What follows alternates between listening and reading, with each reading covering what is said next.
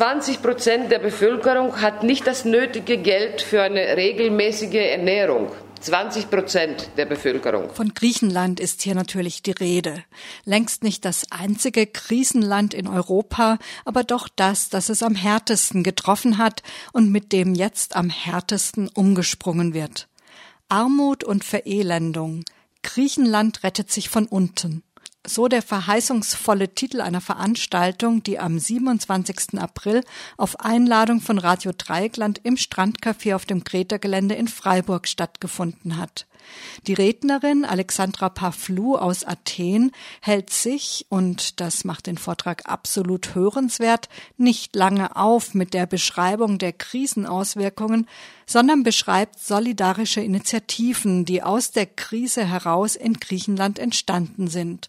Und zwar solidarische Initiativen mit subversivem Potenzial – in Griechenland, so ihre These, findet nicht nur Krisenbewältigung statt, sondern es bildet sich eine große demokratische Bewegung, die ihr Leben selbst in die Hand nehmen will. Zwischendurch gibt's mal Musik von den Irie Revolte. Ansonsten wünsche ich euch eine anregende Stunde mit dem Vortrag von Alexandra Pavlou. Das Einkommen ist um mehr als 30 Prozent vermindert seit 2009, wo die Krise angefangen hat. Die Auszahlung der Löhne und Gehälter erfolgt mit Verspätung von drei bis zwölf Monaten. Das ist bei den meisten Unternehmen so, also die können meistens, äh, die Kleinen können es wirklich nicht, die Großen ähm, nutzen die Situation aus, um äh, später die Löhne und Gehälter auszuzahlen. Das heißt also auch Menschen, die noch Arbeit haben, äh, haben oft kein äh, Einkommen, denn sie werden mit großer äh, Verspätung bezahlt. Die meisten der Arbeitslosen beziehen kein Arbeitslosengeld.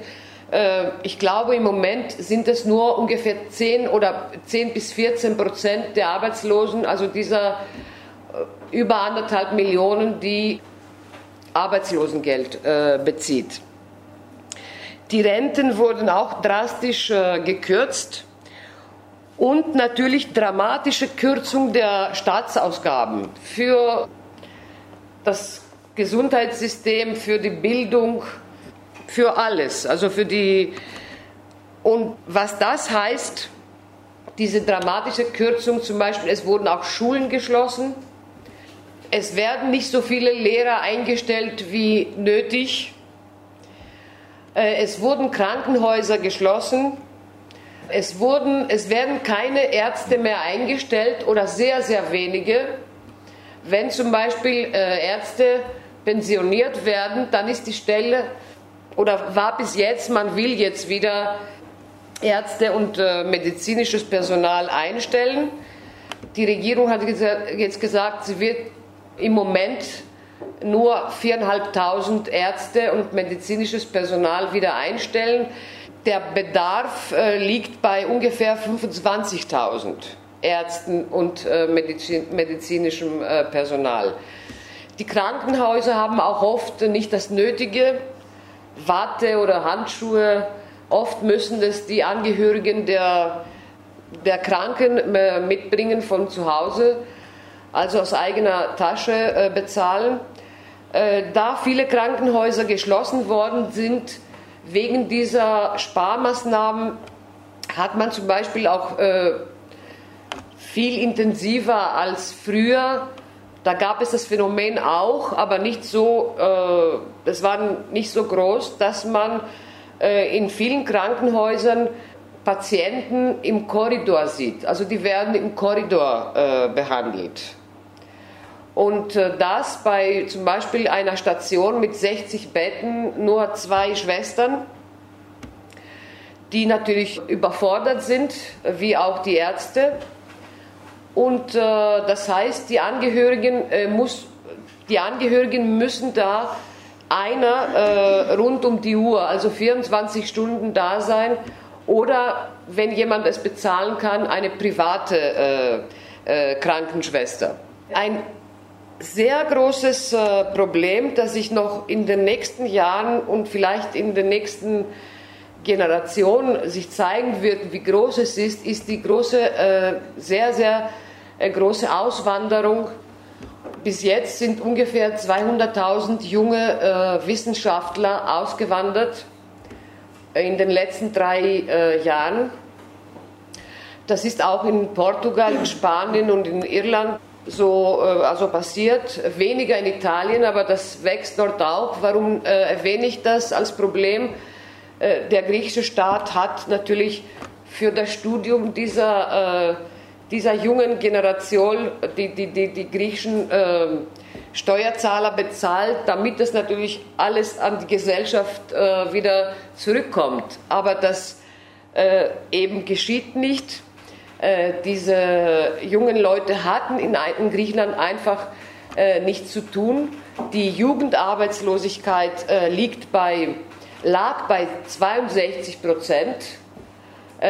Jetzt ist es ein bisschen geschrumpft aber ich glaube diesen Zahlen auch noch nicht so ganz. Also das wird sich bald zeigen auf ungefähr, ungefähr 52 Prozent. Immer noch eine enorm hohe Zahl. Und da sind eben die jungen Wissenschaftler gezwungen, äh, woanders, meistens in Deutschland oder in England oder in Skandinavien, sich einen, eine Arbeit äh, zu suchen. Und die, die noch in Griechenland leben, sie sind angewiesen natürlich auf die Hilfe ihrer Eltern oder ihrer Großeltern, die aber immer weniger helfen können, da auch die Renten drastisch äh, teilweise gekürzt worden sind. Und äh, da, wie gesagt, auch die meisten kein Arbeitslosengeld beziehen, hat sich die Situation, diese soziale Situation immer äh, mehr verschärft mit Menschen, die erstmal keine äh, Krankenversorgung hatten, die oft nicht zu essen hatten, die keinen Strom hatten, die kein Wasser hatten. Ganze Familien, die ohne Strom gelebt haben. Man rechnet auf ungefähr 300.000 Haushalte, oft natürlich Familien mit kleinen Kindern. Äh, es gab auch viele Situationen, wo die äh, ganze Familien in Autos, in ihren Autos dann äh, gelebt haben, weil es Gott sei Dank wenige Zwangsversteigerungen gab, aber die haben sich dann zugespitzt. Und um dieser ganzen Situation irgendwie Abhilfe zu schaffen, oder erstmal als das Ganze, sage ich mal, als diese ganze Geschichte begann mit den Memoranden, mit den neuen äh, Kreditverträgen und äh, der ähm, Sparmaßnahmen, gab es erstmal eine ganz große äh, politische Bewegung in Griechenland, die wirklich die Menschen massenhaft äh, auf die Straßen äh, gebracht hat und zwar ohne, dass da eine politische Partei erstmal dazu wirklich aufgefordert hätte. Also das war eine, plötzlich sind die Menschen von einem Aufruf im äh, Facebook, äh, das aber nicht nur äh, junge Leute betraf, man sah alle äh, Altersgruppen. Und dass diese äh, Bewegung, die zum Beispiel äh, in Athen äh, war der Sindamer Platz, vielleicht erinnern euch äh, manche daran, äh, zweieinhalb Monate lang jeden Tag besetzt. Und was sehr wichtig ist, dass diese politische Bewegung, wo plötzlich Hunderttausende Menschen auf die Straße gegangen sind, nach zwei oder drei Jahrzehnten, also so massenhaft auf die Straße gegangen ist, äh, hat natürlich äh, äh, gefordert, dass die Sparmaßnahmen aufhören und nicht weitergehen. Aber sehr wichtig auch, sie hat mehr, äh, sie hat nach, nach Demo, äh, Demokratie, sie hat Demokratie gefordert und Mitbestimmung. Denn das äh, größte Problem vielleicht an dieser ganzen Geschichte, nicht das größte, aber auch gleich groß war, Es waren nicht nur die Sparmaßnahmen, sondern äh, auch, dass plötzlich das Parlament, das griechische Parlament und die griechischen Regierungen nichts mehr zu sagen hatten. Alle Politik wurde von außen diktiert. Jedes Gesetz, kein Gesetz konnte ins Parlament, kein Gesetzesentwurf, um dort äh, verabschiedet zu werden, wenn es nicht äh, von den Kreditgebern äh, erlaubt äh, worden war. Und ich glaube, dass also die Menschen haben gemerkt, da ist jetzt äh, auch diese natürlich nicht perfekte Demokratie, die es gab, dass es die nicht mehr gab. Also auch nicht diese problematische, sagen wir mal so.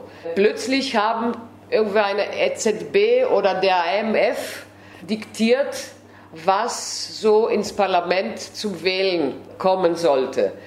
Und das war sehr wichtig und das, muss ich sagen, hat auch zu, zum Sturz zweier Regierungen geführt, von 2010 äh, 9 bis 2012. Die eine Regierung davon äh, wurde nicht mal vom Volk gewählt. Man hat, äh, als die Papandreou-Regierung gestürzt worden ist, hat ein Banker das alles übernommen. Äh, so wurde es diktiert. Natürlich konnte das nicht weit, das hatte kurze Füße, es, die, die Demonstrationen gingen weiter, die Forderung nach Demokratie, die Forderung nach Mitbestimmung. Und es gab die Wahlen 2012, wo Syriza, also wo sich diese ganze äh, Bewegung auch dann politisch ausgedrückt hat, indem sie massenhaft äh, eine kleine linke äh, Partei gewählt hat, Syriza, die bis dahin 4% hatte und plötzlich zur äh, Oppositionspartei wurde mit 27%, aber leider zur Oppositionspartei, weil die Nea Demokratia mit 29 ähm, hat dann wieder die Regierung übernommen, die die diese Politik weitergeführt hat. Und da gab es plötzlich einen Rückgang dieser großen Mass politischen Massenbewegung. Und dieser Rückgang ist natürlich zu erklären, äh, auch dadurch, dass es eine, dass man zwei Jahre lang, wirklich zweieinhalb Jahre lang auf der Straße war, zu Hunderttausenden äh, und äh, niedergeschlagen wurde. Man war aber dort und man hat, es kam eine Enttäuschung, denn man hat das versucht zweieinhalb Jahre lang und man hat gesehen, jetzt kommt wieder eine Regierung, die mit dieser Politik weitermacht. Und so äh, gab es diesen Rückgang dieser großen politischen Bewegung, aber nicht den Rückgang, also diese politische Bewegung hat einen großen Nachlass äh, hinterlassen.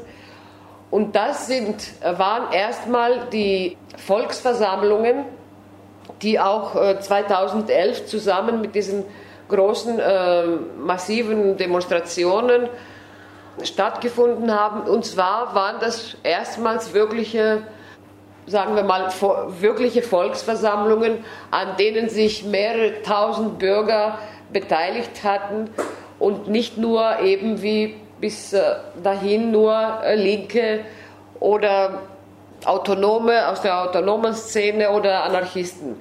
Es waren plötzlich richtige Volksversammlungen mit, äh, wie gesagt, Tausenden von Beteiligten, von allen Altersgruppen, die wirklich nach einer anderen Art von Demokratie, von einer wirklichen, man hat von einer wirklichen Demokratie äh, gesprochen, erstmals, und nicht von einer Demokratie, wo man nur alle vier Jahre wählen geht und dann äh, alles den äh, Politikern überlässt. Das war eine sehr äh, interessante Erfahrung äh, mit diesen wirklichen, will ich das so mal sagen, Volksversammlungen in ganz Griechenland, auch in kleinen äh, Städten, mit sehr vielen interessanten Diskussionen.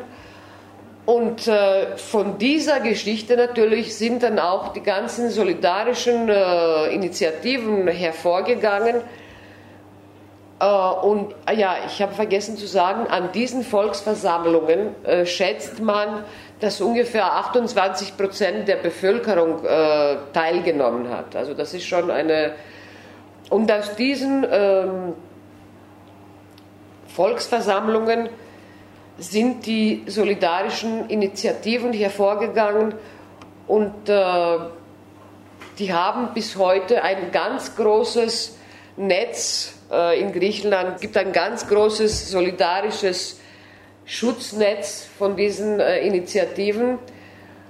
Und das ist natürlich auch von, dieser, äh, von diesem Bedürfnis nach etwas, nach Mitbestimmung und Selbstorganisation hervorgegangen, aber natürlich auch durch die, die, die Not, die, die, es plötzlich gab.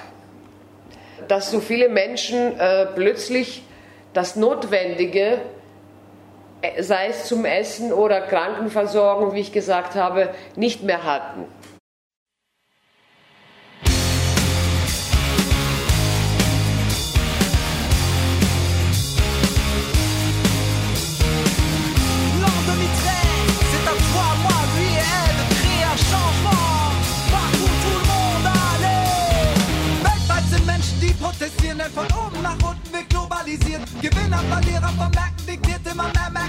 So nicht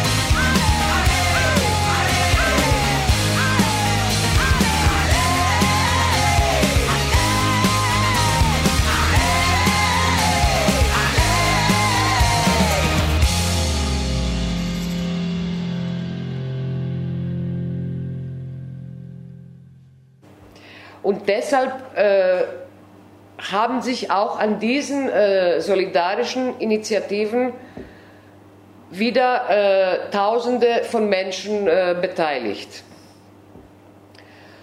Und da gibt es, die, die meisten gibt es immer noch und die wird es auch lange geben. Die Zerstörung ist so groß, dass auch eine würde ich sagen, revolutionäre Regierung das nicht in ein oder zwei Jahren, nicht mal vielleicht in fünf oder zehn Jahren wieder rückgängig machen äh, könnte.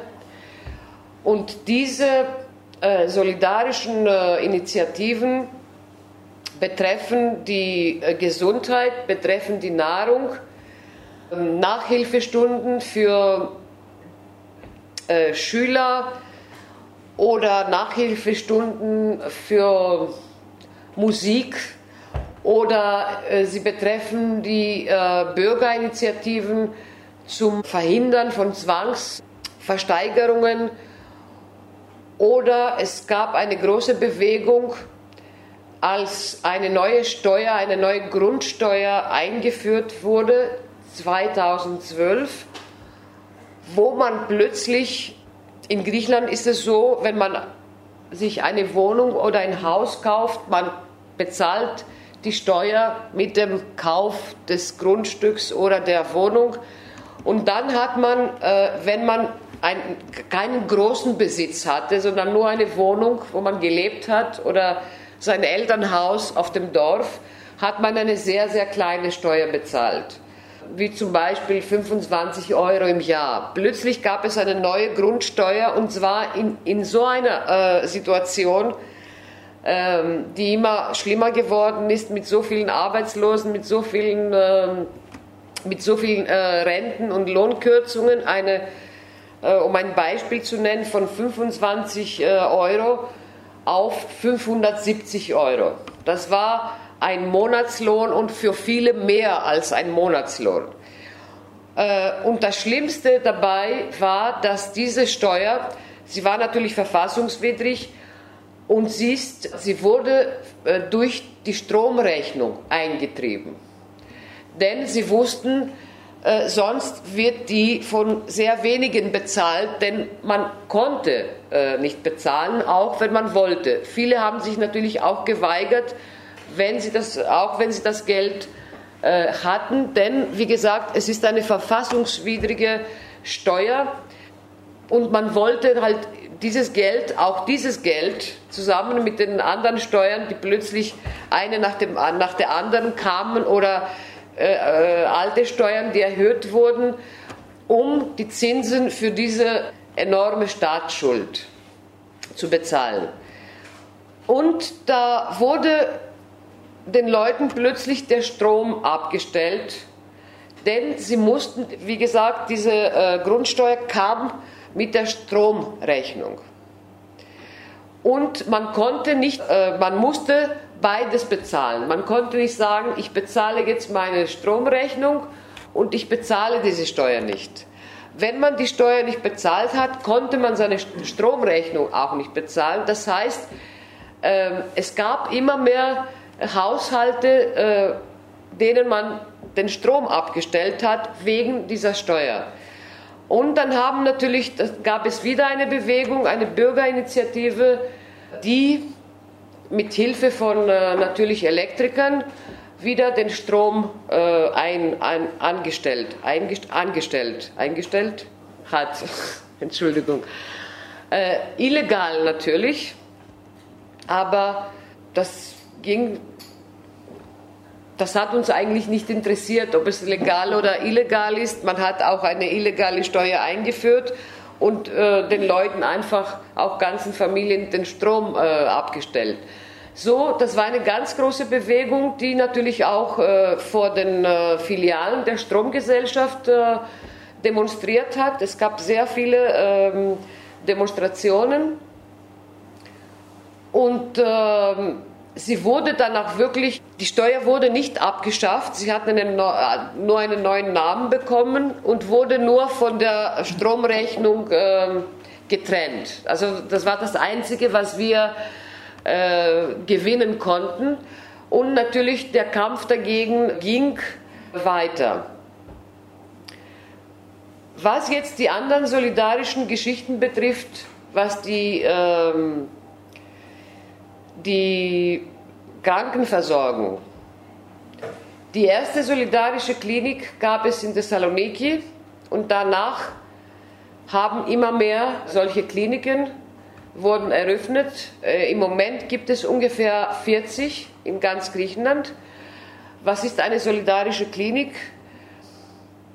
Bürger haben sich gesagt, es sind so viele, äh, so viele Millionen Menschen, die vom Gesundheitssystem abge, abgeschnitten sind. Da muss etwas gemacht werden und man hat äh, mit Hilfe von Spenden oder mit Hilfe manchmal von äh, bestimmten in Städten in, in, oder in kleinen äh, oder in bestimmten äh, ähm, Nachbarschaften, nicht Nachbarschaften, Stadtteilen. Athen zum Beispiel ist sehr groß und äh, oft ist da, es ist nicht nur die Stadt Athen, sondern viele, äh, da ist also nicht nur ein Bürgermeister, sondern je nach Stadtteil. Und manchmal hat auch die Stadt damit geholfen, indem sie äh, die Räume zur Verfügung gestellt hat. Aber das, äh, meistens musste man eine, die Räume mieten. Man hat also Räume gemietet, eine Wohnung oder ein Haus. Und ehrenamtlich natürlich äh, äh helfen da Ärzte mit, äh, Apotheker, Apothekerinnen, anderes medizinisches Hilfspersonal und natürlich andere Menschen wie ich auch. Ich, ich, habe, ich bin äh, keine Ärztin, keine Apothekerin. Wir machen dann alle, helfen bei der, beim Sekretariat mit. Und es wurden also richtige, sagen wir mal, Kliniken oder Praxen gegründet, wo äh, Ärzte von äh, vielen Fachrichtungen die unversicherten Patienten sehen das größte Problem war und sind die Untersuchungen, die medizinischen Untersuchungen. Denn ein Arzt, um eine Diagnose zu erstellen, muss ja einige, meistens einige Untersuchungen äh, sehen. Das war unser größtes Pro Problem. Das haben wir gelöst, indem uns Ärzte, die in Krankenhäusern äh, tätig sind, äh, geholfen haben, natürlich inoffiziell, also unter dem, wie soll man sagen, unter dem Tisch äh, Genossen oder Ärzte, die äh, da mitgemacht haben. Wir haben ihnen die Patienten geschickt, damit sie die Untersuchungen machen. Es gibt auch einige äh, private Diagnostikzentren, die gesagt haben, das Problem ist zu groß, wir helfen euch, indem wir zehn Untersuchungen im Monat euch frei äh, zur Verfügung stellen. Und äh, äh, natürlich löst man ein Problem von dreieinhalb bis viereinhalb Millionen nicht mit 40 äh, solidarischen Kliniken, aber das hat äh, von 2012 bis heute vielen, äh, vielen Tausenden von Menschen geholfen. Und äh, alle diese solidarischen äh, Kliniken haben auch Apotheken und die Medikamente äh, bekommen wir von den Haushalten, die sie nicht mehr brauchen, zu 95 Prozent. Zu 5 Prozent sind es Spenden auch aus dem Ausland, auch aus Deutschland. Und wir haben auch äh, medizinische Geräte äh, aus dem Ausland mehr gespendet bekommen äh, die Klinik, wo ich mitmache, äh, man hat uns zwei äh, Ultraschallgeräte gespendet, die kamen aus Deutschland. Ich habe auch Kontakt zu einer Apothekerin, die, die uns alle zwei und drei Monate ähm, Medikamente schickt. Und wie gesagt, wir hofften, dass diese Kliniken nicht lange dass wir sie bald äh, schließen äh, können, aber das äh, ist nicht, äh, in, äh, man kann das nicht äh, bald machen, weil es wird lange dauern, ähm, bis diese ganzen Menschen wieder vom öffentlichen Gesundheitssystem versorgt werden können. dann gibt es die Initiativen, die sich mit der Nahrung beschäftigen und zwar gibt es verschiedene äh, Gruppen. Die einen sammeln äh, Lebensmittel vor Supermärkten. Sie verteilen eine, einen Text, wo auch erklärt wird, das ist, hat nichts mit Wohlfahrt zu tun, sondern es ist eine Initiative von unten, von auch Leuten, die es brauchen und die anders äh, eigentlich nicht äh, überleben können. Und äh, das betrifft auch natürlich viele Emigranten oder viele Flüchtlinge. In einer Gruppe, wo ich mitmache, haben wir auch Flüchtlinge aus äh, Syrien und Emigranten aus äh, Afrika oder Albanien. Dann äh, gibt es die äh, andere Initiativen, wo es eine, äh, wie soll man das sagen, Gemeinschaftsküche, da wird, da, da kochen alle äh, gemeinsam ähm, jeden Tag oder einige äh, Tage in der Woche. Und äh, es gibt die Initiativen gegen die ah, Initiativen äh, für rechtliche Hilfe, da haben sich äh, Staatsrechtsanwälte äh, zusammengetan, haben es gibt sehr viele Gruppen von äh, Rechtsanwälten, die umsonst äh, rechtliche Hilfe bieten ähm, an Menschen, die keinen Anwalt mehr bezahlen können. Es gibt Steuerberater und Buchhändler, die auch umsonst, äh, also Gruppen von Buchhaltern und äh, Steuerberatern, die, Beratern, die umsonst äh, Hilfe anbieten.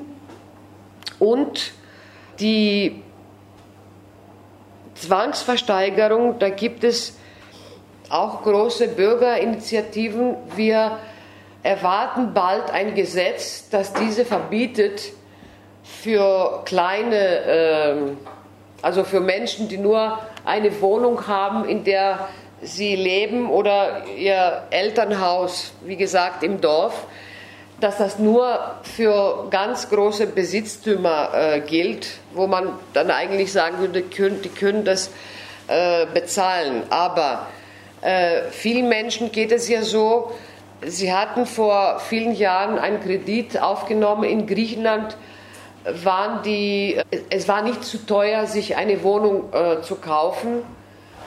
Und man hat oft, also die Rate, die Monatsrate war so hoch wie eine äh, Durchschnittsmiete. Das heißt, es war egal, ob man eine Miete bezahlt hat oder eine äh, Rate für eine eigene Wohnung. Deshalb gab es auch diese ganzen, also sehr viele äh, Menschen, die sich da Natürlich mit dieser äh, in Anführungszeichen Krise konnten viele Menschen die Raten nicht mehr bezahlen. Und da gab es und gibt es immer noch, bis dieses Gesetz verabschiedet wird, eine große Bürgerbewegung.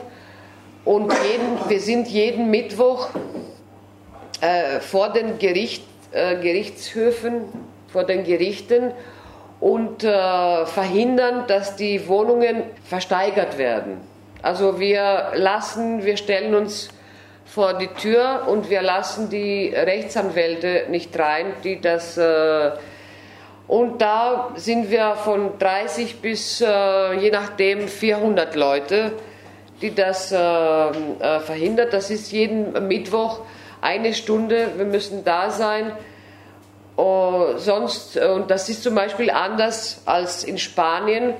Ihr wisst vielleicht, in Spanien werden auch die Menschen massenhaft aus ihren äh, Wohnungen und ihren Häusern rausgeschmissen. Und dort versucht man zu verhindern, dass sie rausgeschmissen werden. Also dort ist schon die, die Versteigerung also vor sich gegangen. Wir versuchen das einen Schritt vorher noch zu verhindern, also dass die Wohnungen und dass die Häuser nicht versteigert werden. Und wir haben bis jetzt, äh, sagen, ja, muss ich sagen, großen Erfolg damit. In allen, äh, es wurden sehr, sehr wenige äh, Wohnungen äh, versteigert. Und wie gesagt, ich hoffe, dass dieses Gesetz, Gesetz bald verabschiedet wird. Darauf warten Hunderttausende äh, von Menschen. Und es gab eine andere Initiative, die hat 2011 begonnen. Die hat, plötzlich hat man äh, gesehen, viele Menschen konnten sich äh, die Nahrungsmittel, wie gesagt, nicht mehr leisten, Grundnahrungsmittel. Und es haben sich Initiativen von Produzenten gebildet, Initiativen von Produzenten, ich meine von Le Lebensmittel, äh, Landwirte, Und sie haben gesagt, wir verkaufen jetzt unsere Produkte ohne die Zwischenhändler. Das war eine sehr äh, große und wichtige äh, Initiative, ich kann sagen eine Bewegung auch, die auch in Zukunft, man, man eine große Diskussion hat darüber angefangen, wie man das weitermachen kann. Also diese Zwischenhändler auslassen. Und es ging so, man hat einmal pro Woche in einem großen Platz sind die Produzenten gekommen und ihre Produkte eben direkt, also vom Produzenten zum äh, Konsumenten, das ging direkt zum Konsumenten und das war natürlich viel äh, billiger. Natürlich auch in einem, sagen wir mal, äh, illegalen, in einer illegalen Art. Da konnte man keine äh, äh, Kasse haben und eine Quittung ausstellen.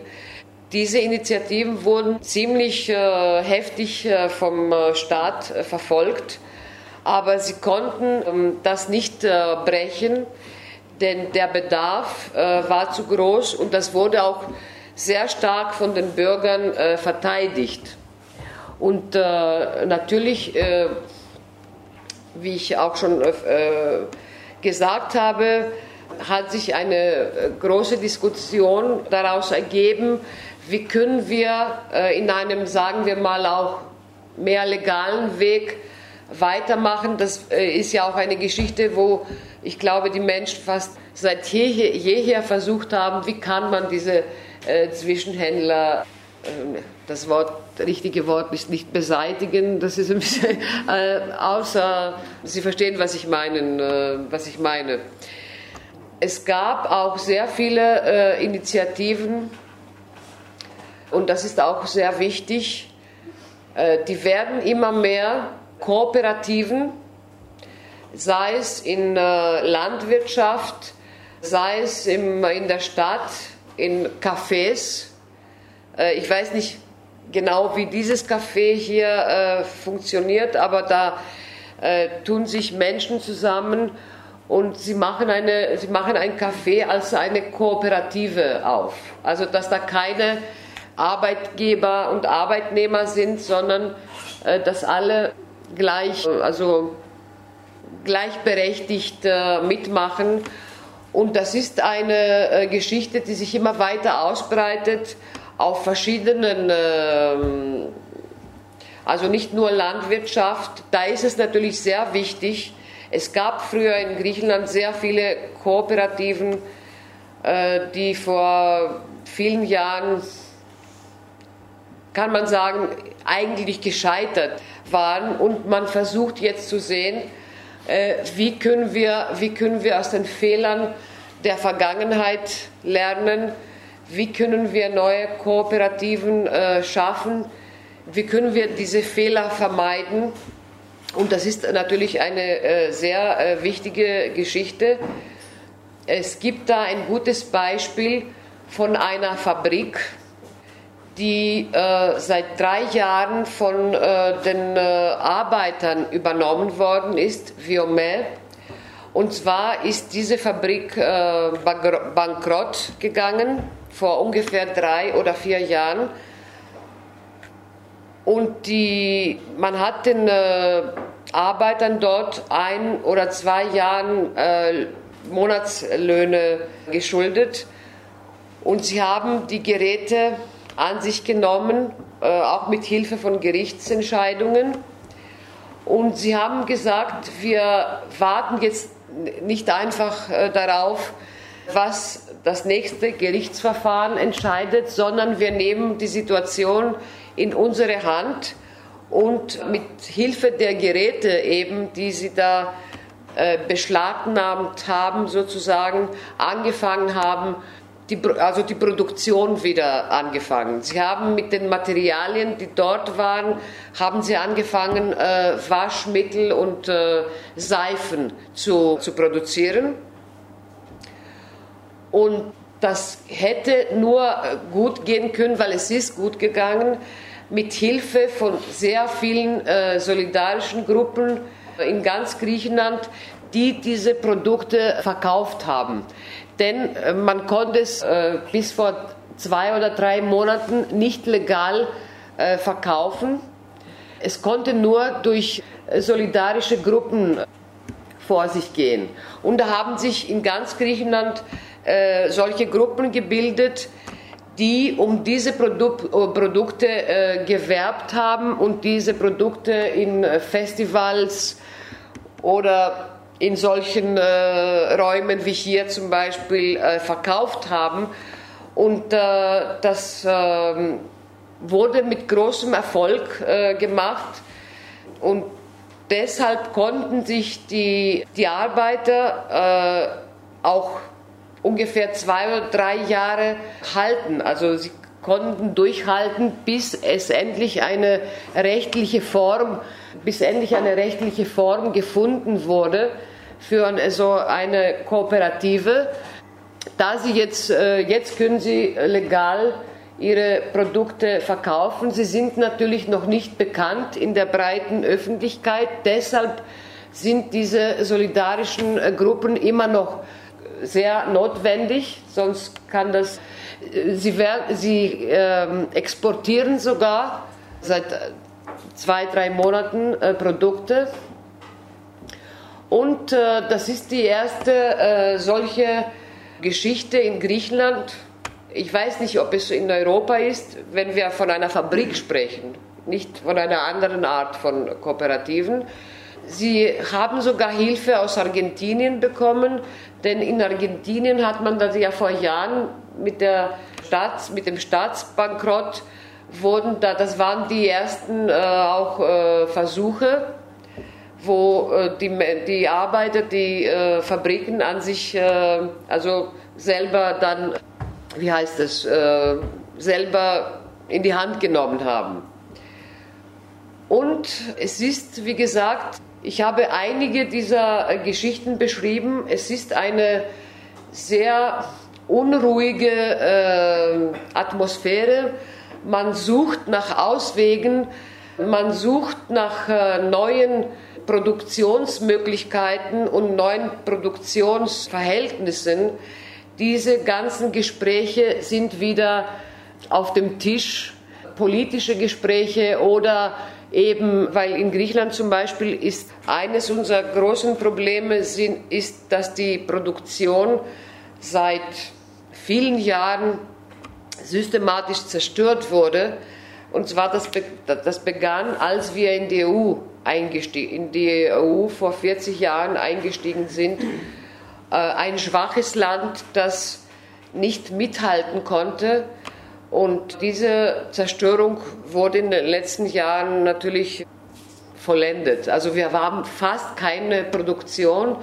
Und eben diese Diskussion hat äh, auch ganz breit angefangen, wie äh, stellen wir unsere Produktion wieder her, was machen wir anders. Es gab vor kurzem auch ein solches Treffen in, Nord, in Nordgriechenland, da kamen auch Menschen aus der ganzen Welt. Und das sehr hoffnungsvolle haben mir äh, Genossen, die dort waren, erzählt, dass es, äh, es kamen sehr viele Menschen, einfache Bauern, die bis dahin sich nie Gedanken gemacht haben über eine andere Produktionsweise zum Beispiel. Äh, sei es ohne diese äh, Dünger, Dünger äh, chemischen Düngermittel, oder die auch wieder Interesse haben an äh, Kooperativen. Und man hat mir gesagt, sie sind wirklich zu Tausenden da also hingegangen und das äh, hatte niemand erwartet. Man sieht also plötzlich, dass äh, von so einer Zerstörung auch eine Hoffnung ausgeht und die Hoffnung ist eben, dass die Menschen sehen, äh, wir sind an einem Punkt, wo wir, wenn wir unser Leben nicht in die eigene Hand nehmen, dann wird, das, wird die Zerstörung weitergehen. Und die aber auch ein bisschen weitergehen und sagen, wie gesagt, diese Bauern, diese alten Bauern, was haben wir nicht richtig gemacht? Was können wir von den neuen, äh, von den jungen Menschen lernen, die andere äh, Produktionsweisen oder so versuchen. Und das ist jetzt ein, äh, wie soll ich sagen, eine Geschichte, ein Experiment. Man weiß nie, wo das hinführt. Äh, das hängt natürlich von sehr vielen Faktoren ab. Zum Beispiel hängt das meiner Meinung nach ab äh, auch von, davon, wie sich die politische Situation entwickeln wird und da bin ich zum Beispiel fest davon überzeugt, dass es keine, keine, äh, keinen einfachen Weg mehr gibt. Wir sind nicht in einer äh, Situation wie vor 20 Jahren, wo vielleicht oder 30 die PASOK äh, sagen konnte, ich habe jetzt Kredite aufgenommen und ich gebe, ich verteile. Es, es gab schon damals eine Umverteilung, die kann es in dem Sinne heute nicht geben. Also es ist eine sehr schwierige Situation, wo es, wie gesagt, keine einfache Lösung gibt. Und wenn man äh, die nächsten zehn Jahre die Wirtschaft in, in sehr kleinen Schritten äh, wieder hochkommt, dann heißt es, äh, niemand kann sich äh, auf seinem Sofa setzen oder zu Hause bleiben und er, er wird gezwungen sein, mit anzupacken. Deshalb sage ich, von der wirtschaftlichen und politischen Situation wird es abhängen, wie diese ganzen Projekte weiterlaufen denn es gibt keine einfachen Lösungen. Anderthalb Millionen äh, Arbeitslose kann man nicht von einem Tag auf den anderen weglösen, löschen. Das wird viele Jahre dauern und das braucht halt viel, viel, viel, äh, viel Arbeit. Bevor ich, weil ich glaube, ja, ich habe noch fünf Minuten Zeit, möchte ich äh, noch sagen, dass diese ganzen Geschichten natürlich einen politischen Charakter auch äh, haben, dass da mit Widerstand ist, dass da man sucht eben nach neuen Wegen, äh, dass äh, man wieder pl plötzlich nach Jahren äh, die politische Diskussion wieder da ist die Menschen diskutieren in den Bussen oder in den Cafés. Überall wird wieder politisch diskutiert. Das hatte 2008 schon begonnen, aber das hatte dann nach, äh, nachgelassen und jetzt durch diese ganze Situation ist es wieder äh, hochgekommen. Und natürlich möchte ich noch ein, ähm, zwei Informationen. Am 9. Mai ist eine äh, Begegnung äh, in Athen von solchen solidarischen äh, Initiativen aus ganz Griechenland, die eben besprechen wollen, wie geht es weiter, wie können wir einer linken Regierung mit unserer Erfahrung helfen, zum Beispiel was auch die solidarischen Kliniken betrifft. Und am 19. und 20. Ähm, Juni ist eine internationale, ein internationales Treffen, äh, was die Behausung betrifft. Ein Problem, das ja auch weltweit immer größer wird, in, äh, auch in Europa, in großen Städten mit immer mehr Obdachlosen. In äh, Griechenland gibt es inzwischen ungefähr 50.000 Obdachlose. Die Zahl war vor dieser Krise immer beschränkt auf ungefähr 2000 Menschen die immer irgendwie am Rand waren, aus verschiedenen Gründen. Also es gab in Griechenland eigentlich keine Obdachlosen, also die Zahl war wirklich sehr klein. Inzwischen sind das äh, ungefähr 50.000 Neu-Obdachlose, wie wir sagen, die vor einem Jahr oder vor einigen Monaten ganz normal einen Job hatten oder eine Arbeit hatten und plötzlich sich vor die, äh, also plötzlich auf der Straße äh, waren. Und ähm, dieses Treffen ist am 19. und 20. Juni und es ist mehr, sagen wir mal, es hat mehr einen politischen Charakter. Da wird nicht über konkrete, ähm, äh, vielleicht auch, aber das Wichtigste ist, dass wird, es wird das Problem von seiner politischen Seite her besprochen. Wie, warum werden immer mehr Menschen äh, obdach, obdachlos. Es hängt ja nicht nur mit der, einer äh, Finanzkrise zu, zu, zu, tun, sondern auch ähm, damit, ihr kennt das wahrscheinlich mehr hier in Deutschland, das hatten wir in Griechenland nicht, dass große Gesellschaften äh, die Wohnungen aufkaufen und vielleicht sich dann viele Menschen, äh, also dann die Mieten auch höher werden und viele Menschen äh, sich auf der, auf der Straße wiederfinden. Und ich möchte noch schließen mit einer, ich möchte noch den Kampf der Putzfrauen erwähnen. Das ist, äh, es war ein, wie soll ich das sagen, ein äh, Symbol die letzten anderthalb Jahre in Griechenland. Das sind die Putzfrauen des Finanzministeriums 50-jährige Frauen, ungefähr 50 bis 44 bis 55-jährige Frauen, die natürlich fest angestellt waren. Sie haben die, das nicht ein Gebäude, viele Gebäude natürlich geputzt und plötzlich mussten sie entlassen werden nach dem Diktat der Troika. Und äh, sind äh, Frauen, die nie in einer Gewerkschaft waren oder vielleicht wenige von ihnen politisch engagiert, aber diese Frauen haben gesagt, wir nehmen das nicht so hin. Und sie haben sich jeden Tag vor dem äh, Finanzministerium hingestellt und demonstriert. Und dann haben sie sich haben sie vor dem äh, Eingang des Ministeriums richtig gekämpft. Sie waren also monatelang, äh, lebten sie in Zelten vor dem Eingang des Ministeriums. Äh, sie wurden zum Symbol äh, einer Arbeit, Arbeiterbewegung in, in Griechenland oder dieses Widerstands. Ganz normale Hausfrauen, 45-jährig bis 55. Also diese Frauen würden für ihr Leben lang, wenn sie jetzt nicht wieder eingestellt worden wären von der neuen Regierung, sie hätten natürlich nie wieder einen Job bekommen für ein Jahr lang äh, Arbeitslosengeld und dann äh, wäre Schluss. Und äh, diese Frauen haben wirklich anderthalb Jahre jeden Tag gekämpft. Sie waren überall, sie sind auch bis Brüssel gegangen. Sie sind ein, sie waren und sind immer noch ein äh, großes äh, Symbol in äh, Griechenland. Ja.